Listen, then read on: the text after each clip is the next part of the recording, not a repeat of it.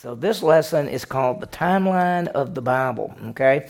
So, we're going to close out this first section. If you know, the first section has five lessons in it, and it's dealing basically with the Bible and how the Bible put together. We started off with just some good truths about the Bible, and then we did an overview of the Old Testament and New Testament, plus how we got the Bible. Then we did one lesson on the whole Old Testament. Then we did a lesson last week, which was on the New Testament. And this lesson is really about putting together the Bible. There's a lot of different ways to look at the Bible. I mean, we all know there's one book, but then there's also 66 books. So when you think about it, we'd say the, the Bible, it's the central theme, of course, is the, the, the, the reconciliation, and uh, it all flows together. But if you had to put in one sentence, what would you say it is? The story of the Bible is Perfect God brings sinful man back to himself using his son, Jesus Christ. That's the story of the Bible. Central person in the Bible is Jesus Christ. If you begin in Genesis chapter 3, the seed of the woman is coming, you go all the way to the book of Revelation, the one sitting on the throne, the one ruling forever and ever, the one that we will serve forever, the one that says, Let spirit and bride say, Come, you know, come, come, come, take of the water of life freely without cost. So it's, it's so great. So let's think about how the Bible fits together. And of course, we could say there's one book, there's one big book, one book, okay? Then we could say that there are two big sections. What are they? The Old Testament and the New Testament. So we said, okay, we get, we're getting it. We're seeing how it how it all fits together, Old Testament and New Testament. So the two big sections. I've got a study that I've been doing that I was doing it and sort of everything got stopped, and I think it goes all the way back to February when everything happened, and March and April and everything. Uh, I I, uh, I call it Bible by the numbers and I take a number like one, one book, two, Old Testament, New Testament, three, Trinity, four, and, and we do four Gospels and five, and I do something, and I go six, seven. I take all those numbers, and I got all the way up to 20 something, and it's sort of how he put the Bible together and main teachings of the Bible. So I'll get back to doing that again sometime because it was really a lot of fun, but I just got stopped on it. So let's talk about the Bible, and when we say the Bible, we talk about that there are five major sections that you may not have thought about. I mean, we already know that there's one book and then there's two big sections, Old Testament and New Testament, but the Bible can be divided into five sections. So let me give them to you. The first one is from Genesis chapter 1 through chapter 11. We call it the age of the Gentiles. 1 through 11 is the Gentiles. And so just think about that. The first 11 chapters of the Bible is basically dealing with Gentiles. Then, as you go down that next, you start in Genesis chapter 12, going basically to Acts chapter 2 is the age of the Jews. So this is Genesis. Genesis 12 through Acts 2 is basically the Jews. And when you look at the Bible, you think about it, you realize that in just the 12th chapter, of the book of Genesis, the very beginning of the Bible, God chooses this man named Abram, and he changes his name to Abraham. And then there's Isaac and Jacob and Judah and Joseph and all the way down. And then they, Moses and, King David. I mean, you start going through the Bible. All that's Jewish people. That's all dealing with the Jews. And it, this section sort of ends, you might say, when the church age begins. We'll talk more about it because the third one begins basically in Acts chapter 2 and goes through about Revelation chapter 3, which is the age of the church. So Acts 2 through Revelation chapter 3 is the church. That's us. So when you think about it, it's starting in the Bible, about Acts 2 or 3, that in there, going almost to the end of the Bible, deals with the church age because we got the letters to the churches, we got the history part, we got all of that. Then, if you want to break the Bible down, you can also begin in Revelation chapter 4 through 19 is the tribulation time period. 4 through 19 is the tribulation. And that's a different section as well, because age of the Gentiles, age of the Jews, age of the church, the tribulation time period. So if we don't necessarily call it like an age, but and you can see how the Bible fits together. In fact, oh, Good gracious.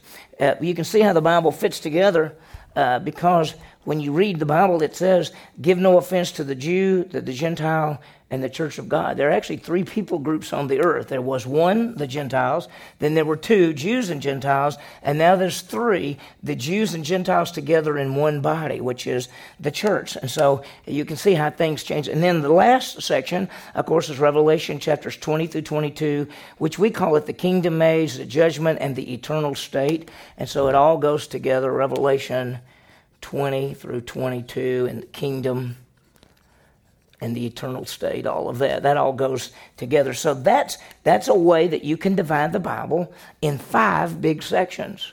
And I've got that. You, you, will notice that there, and, and we'll see it more in a little bit. But there's a little chart. There's kind of a little thing I got at the back that's a little fill in. It's a little bunch of little stick figures. It's, it's in the end of this lesson, uh, but it's divided in these sections right here. And so when you think about the Bible, if somebody said, when you think about Moses, you just say, well, yeah, that's the age of the Jew. When you think about Paul and Peter, and that's the time of the church. When you think about, uh, uh, you know, Adam and Eve and Noah, well, you say, well, that's way back in the Gentiles. So the Bible does break into different groups. So we wanted you to get that. To understand this and to understand how the Bible actually breaks together, we need to talk about a dispensation. And you know, I remember the first time I ever heard this, somebody just said it. I, I said, I don't even know what y'all are talking about. But a dispensation basically, when we talk about a dispensation, a dispensation is a period of time in which God deals with man in a specific way. You may not realize this, but throughout the Bible, God doesn't deal with people in the same way. Now, salvation is always the same, that kind of thing, but God deals with people in different ways in different times. Think about this. There was a time that when a person sinned, he had to bring a sacrifice. Now, when we sin, what do we do? We confess our sin. It's totally different. So somebody could say, well, why? He dealt with them one way, he deals with us another way. He dealt with Adam and Eve in a different way than he deals with us. Now, I don't have a book up here with me, but if you look just at the back of this lesson, and you'll see where does it look you look for in the Bible, and then there's a section that actually says dispensations. It's got some pictures. I don't want you to look at it right now, but I've got details for you about the seven dispensations. In other words, how the Bible fits. And then if you turn the next page, there's like writings, a whole, but like two or three or four pages that take you through each of the dispensations, giving you all of the information. So a dispensation is just a way to divide the Bible. It's a way to see how God deals with people at different times in different ways. So that's what a dispensation is, and we don't want you to get all you know messed up or anything. Now there are, best we can tell, there are seven dispensations. Now you could say three. You could say before the law, under the law, after the law. You could take that and say we can divide the Bible into three big sections. But most people, when they study the Bible, especially people who look at dispensations, they say that there are seven dispensations. In other words, seven ways to deal with the Bible. So I'm going to list them for you. We're going to talk about them a little bit. Let me erase this right here. And I want you to see how they fit. And, and that way that when you're studying the Bible, you say, well, I, I see where we are historically wise, how the Bible fits together. So let's talk about dispensations. There are seven ages or time periods. The first one is called the dispensation of innocence. This is before the fall. So the first one is innocence, and it's before the fall. And of course, it deals with Adam and Eve. And God, what did God do in this dispensation without going a lot of details? He put, He made, created a man and a woman and put them in a garden and basically said, This whole world is yours, be fruitful and multiply and fill the earth, subdue the earth, do all of those kind of things. And But He told them, Here's the one thing not to do don't eat from the tree of the knowledge of good and evil, because in the day you eat from there, you die, and you shall surely die. You're going to die spiritually immediately, and you'll die physically later. And this is called innocence because they didn't. There wasn't a. They didn't know right from wrong, so to speak. I mean, there was only one thing they could do wrong. Everything else was right. Out of the whole world, there was only one thing they could do wrong, and that was eat from the tree of the knowledge of good and evil. That's why it's called tree of knowledge of good and evil, because it tells you right from wrong. They ate from the tree which they learn right from wrong by doing wrong. They sh- could have learned right from wrong by doing right.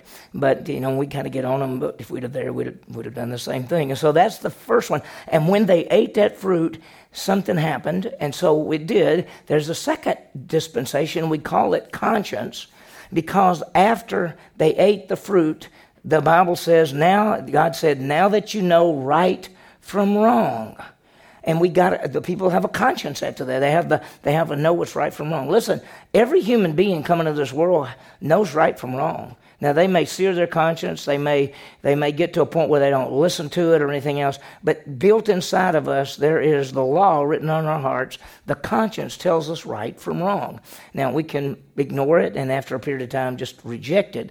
But that's that so there's a second thing to know. You have these people, Adam and Eve, after the fall, and he says, Now you know right from wrong, do right. And what you remember happened is that people begin to do wrong. In fact, they begin to do so evil that God decided decided to what? destroy the whole world, flood the. But Noah found grace in the eyes of the Lord, and all this. So the third, so he wiped them out, and after that, there became another dispensation. We call it government, and this is just names that we have given to it. And it's after the flood, and people were to govern themselves. So this is innocence, conscience. This is after the fall. This is government, and this is where people are to rule themselves. And if you remember, they came off the ark. And when they came off the ark, he, let me read something to you. This is in Genesis chapter 9, just to give you an idea of what he was saying there. When they came off the ark,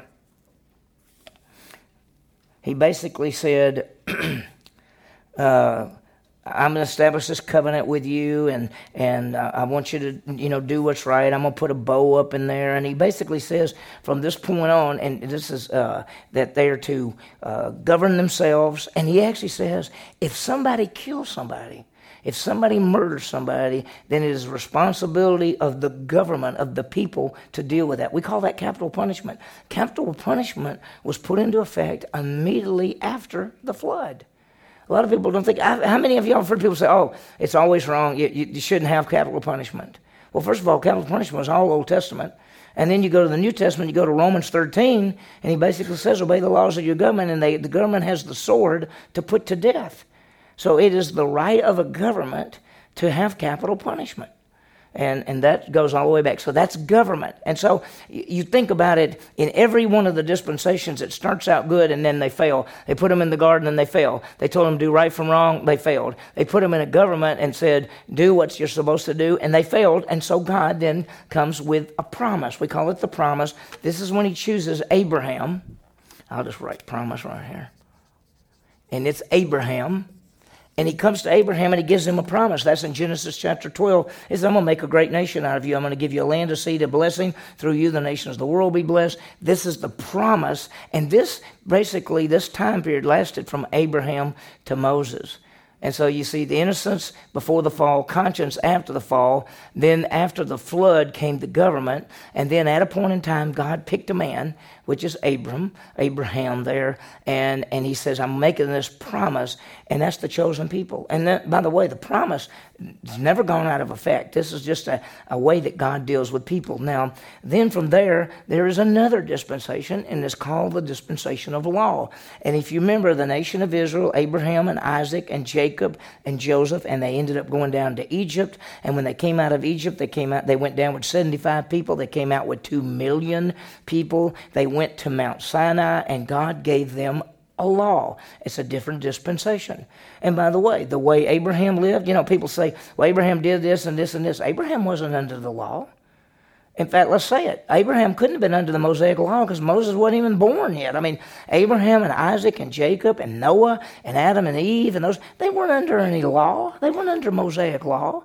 And everything's right from wrong. And there's a conscience and all that, but there's no law. And suddenly, God gives to this people group basically a law. And it got, this, this dispensation basically began with Moses and goes to Christ. And so we call that the law. And, it, and, and, and uh, basically, Moses the lawgiver. Everybody says Moses the lawgiver. Well, that's when the law, and that's a dispensation. This is how God deals with people. And think about this: under the law, if you sinned, what did you have to do?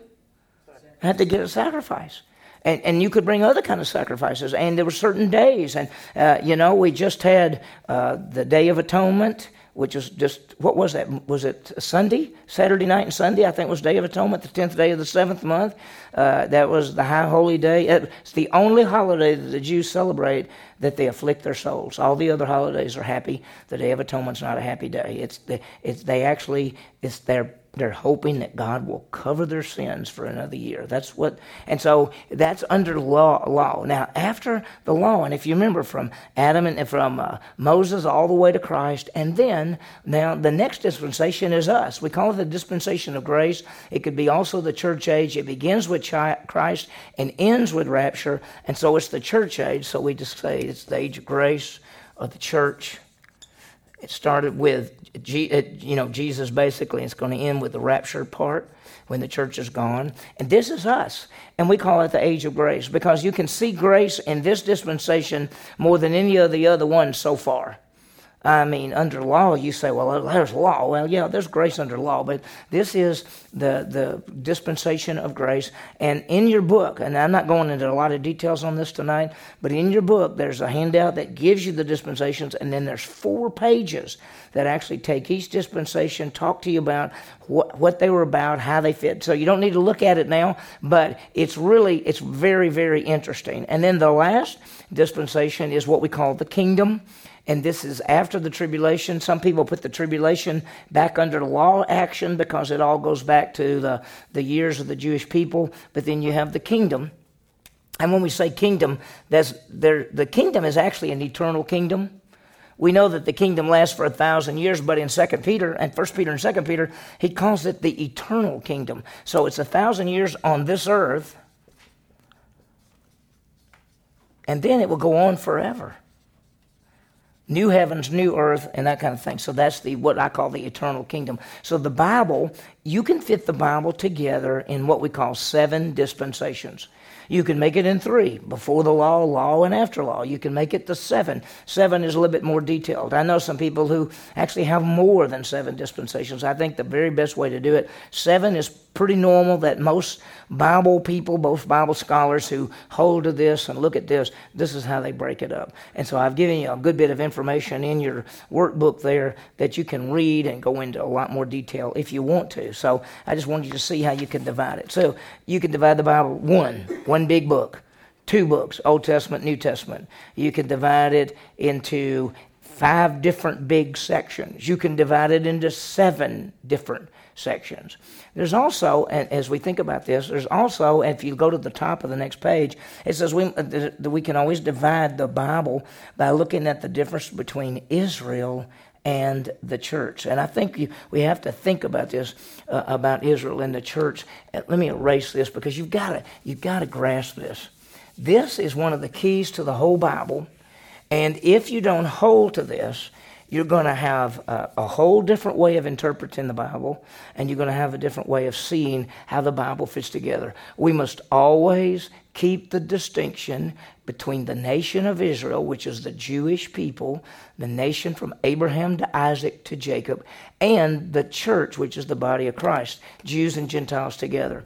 I want you to understand God chose a man named Abram, okay, Abraham and he's a Jew. He's a Jew. He's called a Hebrew. He crossed over the Tigris Euphrates River. That's him. Abraham had, had two sons. What were their sons' names? Isaac and who? Ishmael. Okay, but God said the promise comes through Isaac. Isaac had two sons. What were they?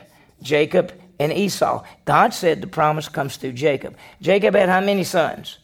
12. When you say Jewish people, you can't just say all you can't just say Jewish people are descendants of Abraham because not all descendants of Abraham are Jews. Abraham to Isaac, that's Jews. Ishmael was not Jewish. Isaac to Jacob, that's Jews. Esau was not a Jew. Okay? So when you say Jewish people, you have to say the Jewish people are descendants of Abraham through Isaac and Jacob and the 12 tribes. Okay, so God chose this, this people group. He did not choose them for salvation, He chose them for service. Each individual Jew had to believe in order to be saved, but they were chosen for service. And so he has this people group. Then, throughout history, now they became, that's the Jew, then there became the church, which is different. If you remember, the church is the body of Christ made up of Jews and Gentiles together. They are not the same. Do not ever say the Jews and the church, uh, they're all the same. They are not. They're distinct. So we must always keep the distinction between the nation of Israel and the body of Christ. And I'll tell you why in just a second. But I want you to see this that you got to have the distinction because the promises to Israel are not the promises to the church. What did he promise Abraham? A land. What else? A seed and a blessing. And the land ultimately became what we call uh, Israel. The, the seed ends up being a people group, but also the Messiah. And the blessing is the Savior and the salvation to the world. That's through the Jews. That's not through the church. Those promises, this is the, the Abrahamic covenant, the Palestinian covenant, the Davidic covenant, the new covenant. All those, those all were different, never given to the church. So just remember that God has promises to Jews God had promises to us. You know what He promised us? He said, I'm going to prepare a place for you. When I get ready, I'll come back and get you. And where I am, you'll be with me. I'm going to come get you. I'm going to take you out of here. The dead in Christ rise first. You who are alive and remain. Be caught up together with Him to meet the Lord in the air. That's one of the promises aspect. He promises, I'll never leave you or forsake you. He also said, I'm going to have the Holy Spirit come to permanently indwell in you. That's promises for us. That wasn't promises for Israel. So, I just want you to understand that. And so Romans 9, 10, 11 talk all about the nation of Israel. God will keep his promises to Israel and he will keep his promises to the church. Let me show you what I mean. There are some people, let me just going to throw this out. There are some people who say that God has rejected Israel and he has chosen the church and the church has taken the Jewish people's place. That means the promise of a king and a kingdom and the land and the seed and the blessing, these promises, they say, are all spiritual and they're not real. They won't ever happen. There won't ever be a kingdom. There won't ever be a king sitting on the throne. There won't ever be a land given just to the Jewish people. They say it because they say that God rejected these people and the church fulfills it, but it's, it's spiritual, it's not physical. And the answer to that is it's wrong. God made promises to Israel. He will keep those promises. God made promises to the church. He will keep those promises. Let me. So God is faithful, even when Israel or the church is not. Because Israel wasn't faithful, but neither are we. So you just got to put down whatever you want to put there. Now I want to show you one other thing.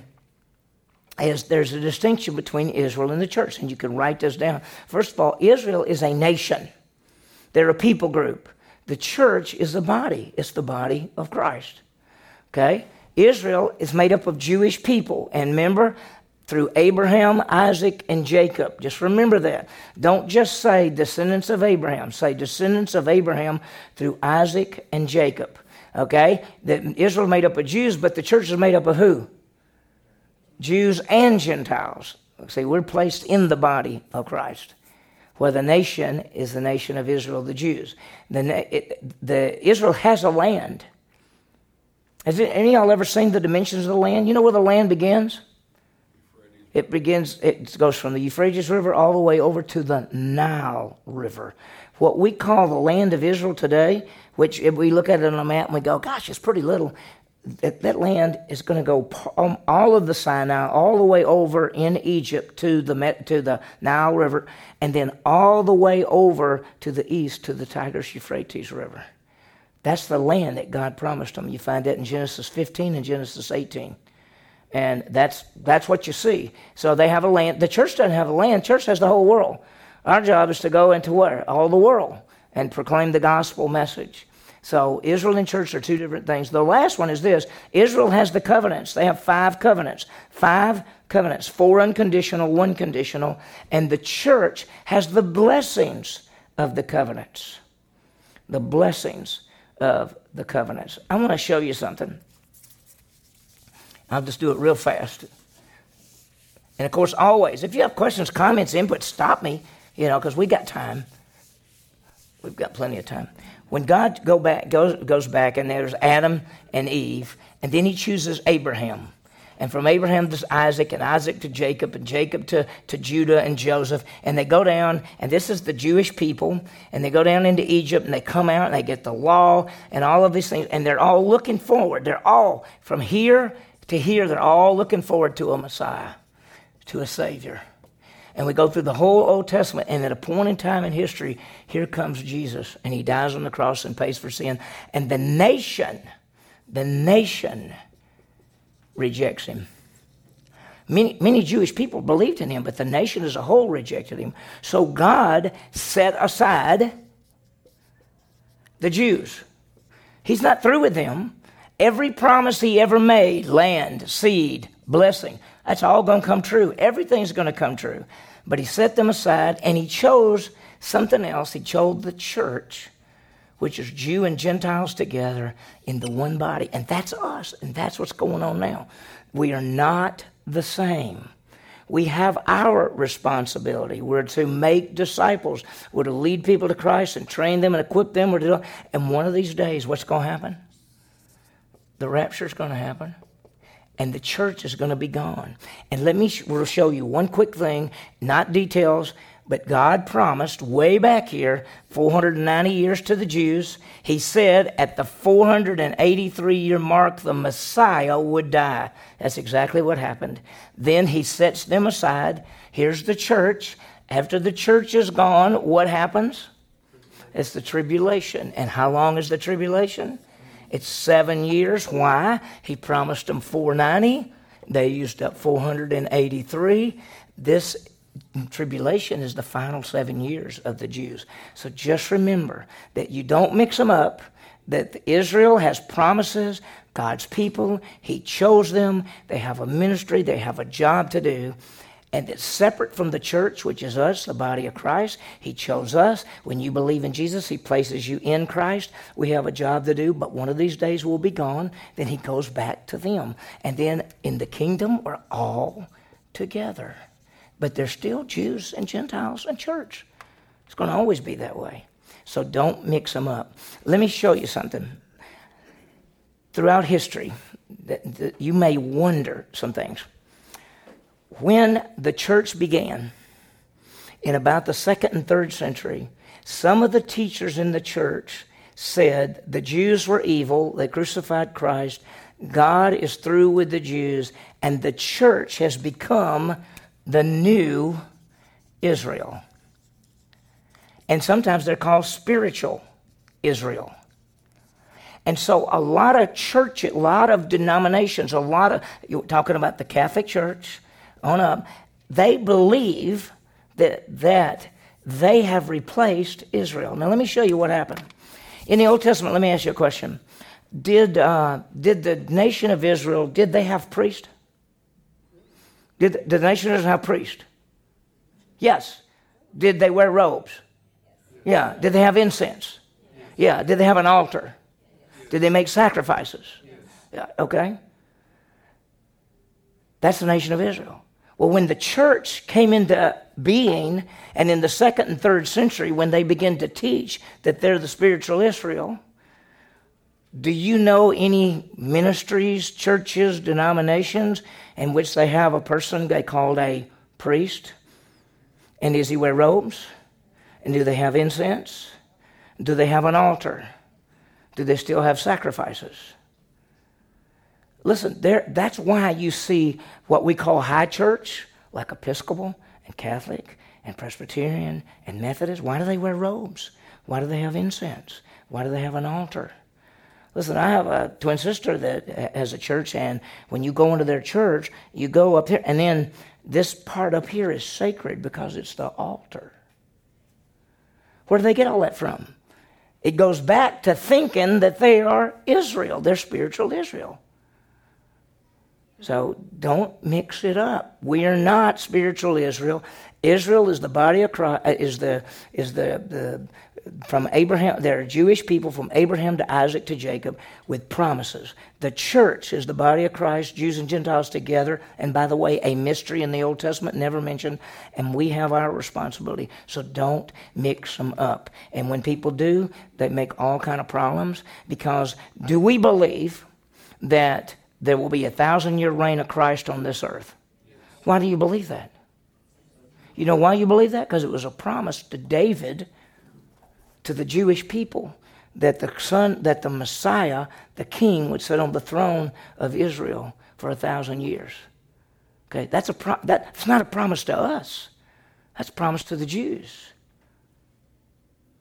So we're there. We get the benefit.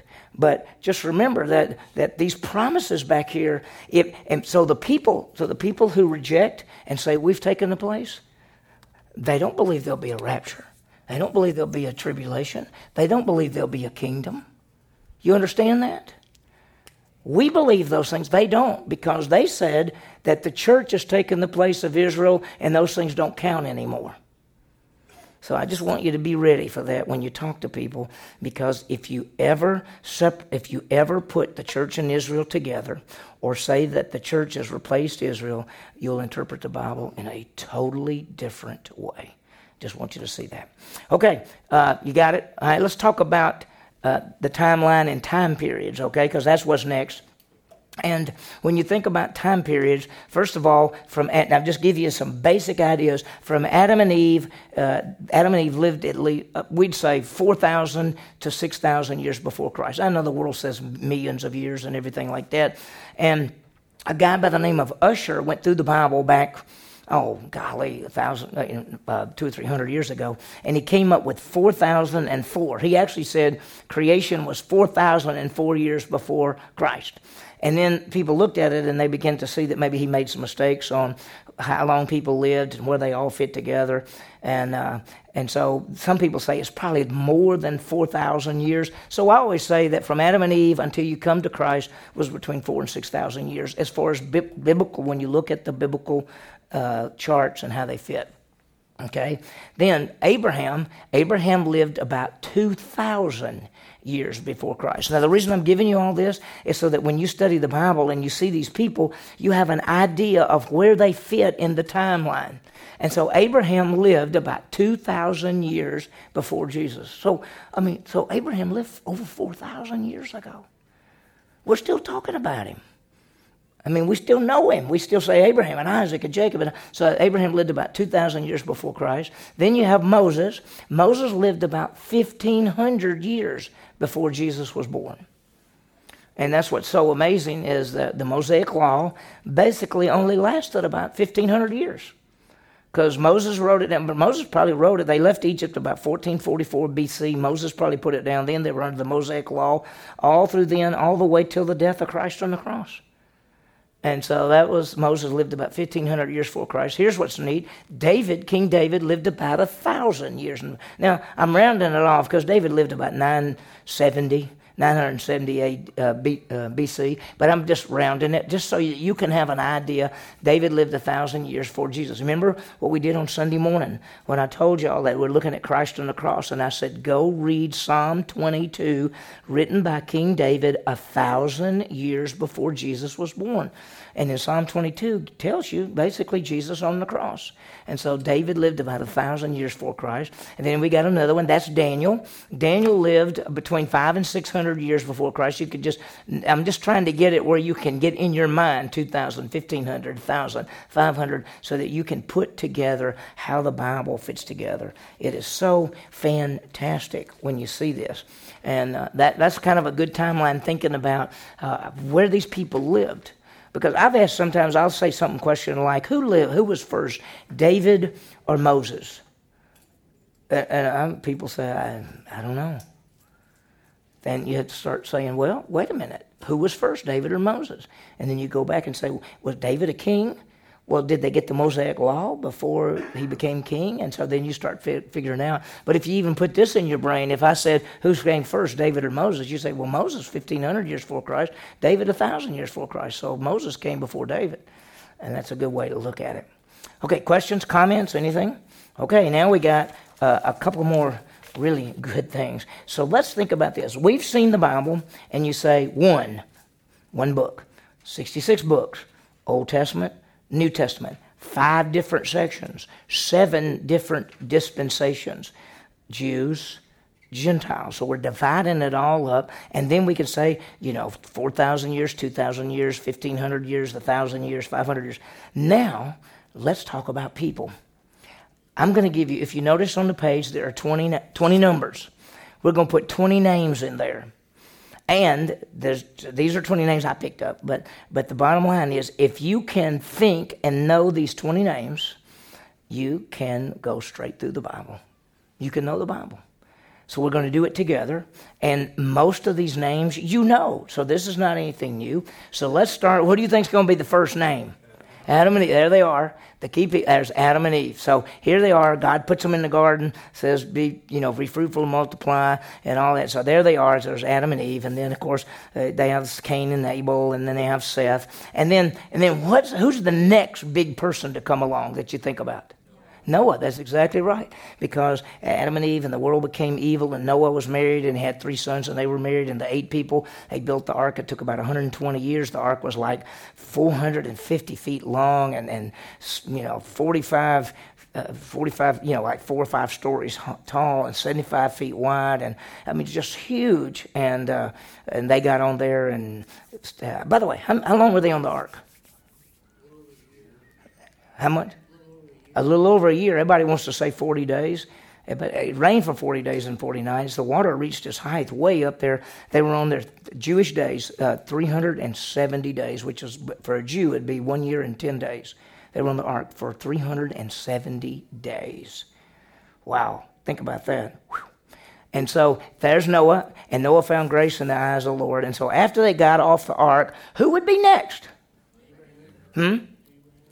Okay, exactly. Yeah. So God, then out of all these people in the world, remember we're in the age of the Gentiles. Suddenly God picks a man. His name is Abram, which means Big Daddy. It means Big Daddy, and uh, and he had no kids. And so everybody said, "Hey, Big Daddy, and how many kids you got, Big Daddy?" I don't have any kids. You're not really that big a daddy if you only want to be. But he lived in the Ur of the Chaldees where they worshiped the moon god, and God chose him, and he believed and he left, and Abraham left and uh, left and went to, to the, what we'd call the Promised Land, and uh, God gave him his wife Sarah, and they came. And of course, when you think about Abram, he, he, he they crossed over the Tigris Euphrates River, and the word that means one who crosses over is Hebrew. So that's why they called them Hebrews because they crossed over the Tigris Euphrates River. They're also called Israelites because they're named after Israel, which is uh, Jacob's other name. And then they're also called Jews because that ties back to the tribe of Judah. So sometimes they're called Jews, sometimes they're called Israelites, and sometimes they're called Hebrews, and that's all their different names. So after Abraham, who, who came after Abraham? Abraham had a son named Isaac. Isaac's the quiet man. But Isaac is so amazing. When we did our study on the patriarchs, and I love that study. It's one of my most fun studies I got to do. But when you looked at Isaac, Isaac is quiet, and yet Isaac believes God enough that he's going to let his daddy put him up on the altar and kill him. Because he believes that his daddy believes that God, if he, when he kills him, he's going to raise him from the dead. And Isaac must have believed it too, because he said, "Okay, I'll just lay here." And, and of course, God stopped it, but that was pretty neat. Abraham to Isaac, Isaac to who? Jacob, man, Jacob. We Jacob. Uh, other name is, is is Israel, and Jacob is a scoundrel, but he is a good scoundrel, and he is uh, he's an amazing guy, and he has twelve, you know, twelve children. Uh, the and uh, they're all they're all famous. They all got different things dealing, but one stands out because as you read through the book of Genesis, one follows, and you get to know more. Who would be the the son of Jacob that you get to know more about? Jo- it is. It's Joseph because Joseph is the one that uh, goes down to Egypt as a slave and uh, of Potiphar and gets put into prison and comes out, becomes number two in the kingdom, and then brings the Jewish people down. Think about this. It, why did God allow Joseph to be sold into slavery in Egypt? To save the. To save the Jewish people. To save the. To, if he didn't go, go down to Egypt, there wouldn't be a Messiah when me and Jews left. They'd all died. But he goes down there and raises up to number two and brings the family in to live in Egypt during the famine, and they save all their lives. They go in with 75 people, and they come out with 2 million. 400 years later. So it's pretty amazing. So Abraham to Isaac to Jacob to Joseph. Okay, so Joseph dies, and there arose a Pharaoh who did not know Joseph, and he put him into slavery. So, who would be the next famous person? Moses, that's exactly right. Moses, of course, was born, and they were killing boy babies at that time. And his mom and daddy hid him for three months, and they couldn't hide him any longer. Put him in a little basket, put him out in the Nile River. The, the Pharaoh's daughter saw this basket, picked it up, opened it up. He cried. She went, Oh, what a sweet little baby. I'm going to take care of this baby. And the real mother is standing there watching, and the real sister, Miriam, goes over and says, Would you like uh, this woman to nurse this baby? And so Moses' mother actually got to nurse him, and he was raised by Pharaoh's family. And so there's Moses, and of course, Moses, uh, for, first 40 years, he was in Egypt and trained. The next 40 years, he's on the backside of the desert. And the final 40 years, he brings the nation of Israel out of Egypt. After, after he comes out, and they come out of Egypt, they cross the Red Sea, they get the law, they go, they wander around for 40 years, and then what happens? Who's next? Joshua. Joshua fought the battle of Jericho. Joshua, what does he do? He leads them into what? In the promised land. That's Joshua. So, you look at the flow. You already know the Bible, and we just now, uh, you know, got a little further. We just now got out of the uh, the the Pentateuch, and we see Joshua going and taking the, the land, and then there's the time of the judges. And who was the last judge? Who? How did you know that? Samuel, exactly. Exactly. A lot of people think it's Samson because he is the last judge in the book of Judges, but Samuel was the last judge of Israel, and he was such a great man. I mean, such a great man. He stood up at the end of his time, all the people are wanting a king, and he said, Have I ever have I ever taken anybody's anything? Have I ever judged wrong? Have I ever mistreated anybody? And everybody said, You've always been the greatest judge. What a great guy Samuel was uh, the judge. And, and then, uh, what, who came after Samuel? So the kings, that's right. And so the first king of Israel is Saul. And of course, Saul, when you think of Saul, uh, he, he was a head taller than everybody else. And I mean, he was just so big and so so, and everybody thought he was so great. And when they would see him, they'd go, "Wow, that's, that guy's something." And so they anointed him as the, and, and God let them do it. They anointed him as the first king of Israel, and then and then he, he went crazy. He uh, he got paranoid, and he thought David was trying to take the kingdom from him, and he did everything wrong you could do, and he ended up killing himself. And after Saul came who? Who? David. Oh, David, a man after God's own heart. Probably I mean, when you start thinking about people in the Bible, I, I love Paul and I love David. And uh, I mean, I, I love Moses. And you start looking at them and you go, these people, they're real. I mean, they're so real. One day we'll get to talk to David. Can you imagine talking to David? Can you imagine talking to Moses or, or, or, or Abraham or Paul or Peter? I mean, or John. And you want to say, John, did y'all really want to bring down fire on those people? You know? and John said, Well, I changed. Remember, later I was known as the apostle of love. Yeah, yeah, yeah, you were. You were. So, I mean, think about it. So here's David. And David is a man after God's own heart. And David is a great king. And David did so many good things. And David had a heart that he wanted to build a temple for God. And God said, No, no, you can't build it, but your son will build it. Who is next? Solomon. When you think of Solomon, Solomon was the probably the, the, the most brilliant, almost the most brilliant person who ever lived. He was the wisest person who ever lived. He's almost the, probably the richest person who ever lived. He knew more about anything. He knew everything about birds, plants, everything. And he said he spared nothing. He, he fulfilled every pleasure he ever wanted, and that's why vanity, vanity, anything under the sun. And, and Solomon was the wisest man, but God told the king, when you become king, do not multiply wives, do not multiply horses, and do not multiply gold. He had so much gold, silver didn't even count. He had so many horses, you couldn't even count them, and he had a thousand women. He violated the scripture in every one of those places. He brought in foreign women with false gods, and toward the end of his life, he turned away from God and worshiped false gods. You can, can you believe that? That King Solomon, the wisest man who ever lived, worshiped false gods. Now, That didn't mean he wasn't a believer. That just means he messed up. Well, after Solomon, what happened? Well, we know the kingdom divided, and so I just throw a couple of people in here just to help us go with the flow. And one is Elijah, because when the nation turned bad, Elijah was the one that confronted the northern kingdom. And so just think about him. And then there was another prophet. Who would you say is a prophet that just stands out in your mind? Isaiah, exactly. That's who it is. So I just put those two in there to give you the flow. And then, then there was like the captivities and everything. Who was sort of famous, who wrote in captivity that was a godly man who stood for everything? Who would you think? Daniel, that's right. That's who I put as next. And when you think of Daniel, uh, Daniel was, was the man. And uh, Daniel wrote and said that God's going to give us 490 years, and at the 483 year mark, the Messiah will die. After the Messiah dies, he didn't know about us because it was a mystery. He said, after the Messiah dies, there'll be seven more years, and then it'll be over. And that's Daniel. If you'd have said to Daniel, Daniel, what about the church? He'd go, I don't know what you're talking about. Church is a mystery. By the way, I want you to understand that when you read the Old Testament, we're not there.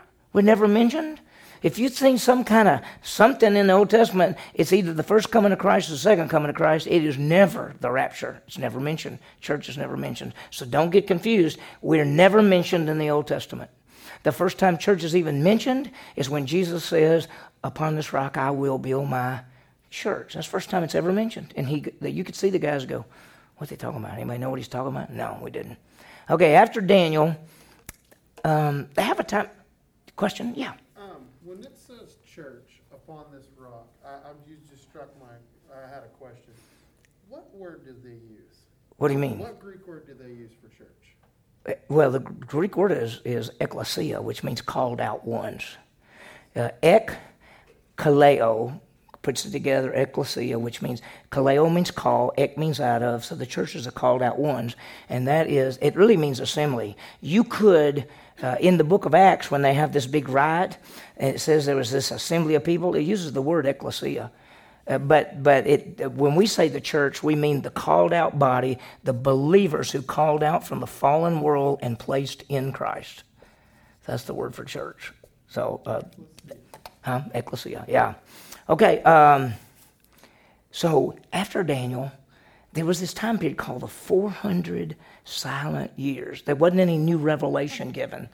Uh, if you remember in, in one of the lessons, I put in between the testaments, what happened in between the testaments. I'm sure y'all have read every word of it and it's just been enjoyable, but it's all in there, right? And so, but then something happens. Breaking the silence after these 400 years is who? John the Baptist. There he is. John the baptizing one. And he comes announcing the Messiah. He said, I'm the voice of one crying in the world and make the way for the Messiah. And that's what he does. And then, of course, who's he pointing to? Jesus. There he is. This is what the whole Bible's been pointing to, but he's just he's number 17 on the big list. And this is Jesus. And so then Jesus goes and chooses people, and then he dies. And who takes leadership after he dies? Peter, okay? And then who after Peter? Paul. And then who's the last one? Who wrote the last book? Who wrote everything? John. There it is. There's the 20 people. That's the flow of the Bible. If you know those 20 people, if you memorize and put, and most of them you know because you can just put them in order, if you do that, you have a flow of the Bible right there. Does that make sense? Pretty neat, huh? Pretty neat. Okay, so we're almost through. We're, running out of time, so we got some more things to do. So we've looked at the way to divide the Bible one big book, 66 books, two aspects, five aspects, seven aspects, Jews and Gentiles, and then we've looked at it with a whole bunch of na- time periods, and then we've looked at it a whole bunch of names. So all these different ways are ways you can divide the Bible. And then this last one is this: the central person in the Bible, the central person in the Bible is the Messiah. Okay, and the Old Testament looks what? Looks forward to the coming Messiah. The New Testament does what? Looks back to the Messiah who came. And when we think about the Messiah, in the Old Testament, he is called the seed of woman, also called the seed of Abraham. And, and by the way, and I'll look at this, this, and he's also called the son of David. So, there we are. That's the flow. Now, I've got one other thing. It, you should be to, there should be a little chart looking thing that looks a little bit like that right? Have y'all seen that? So let's put it together. You want to? Together, we're going to go through and fill out this chart. So you can see it, and if you notice, and you notice way over here is divine history, and it goes, look, age of the Gentile, age of the Jew, age of the church, tribulation, and the kingdom on. So that's the five big sections right there that we talked about. And so this is how it fits. So let's do it. Y'all tell me who these people are, okay? So here we go. Let's start there. Who is under that tree? That's Eve and who? Adam and Eve. They're eating that fruit. And he should be saying, You get away from that tree. But he doesn't. He stands right beside her and she eats it and she gives it to him and he eats it. And then they had two sons. One brought fruit and one brought an animal. Who is that? Cain and Abel. There they are. And then after Cain killed Abel, they had another son. What was his name? Seth. All right, there it is. So you got it. Okay, now, after Adam and Eve and all that, then we see this person and he's walking and he's walking and he disappears. Who could that be? Yeah, there it is. Enoch. That's him. He, he walked with God and he was not. Then it gets to this time, and so God decides, I'm going to get rid of the world. And so they're going to build an ark. And who is this guy?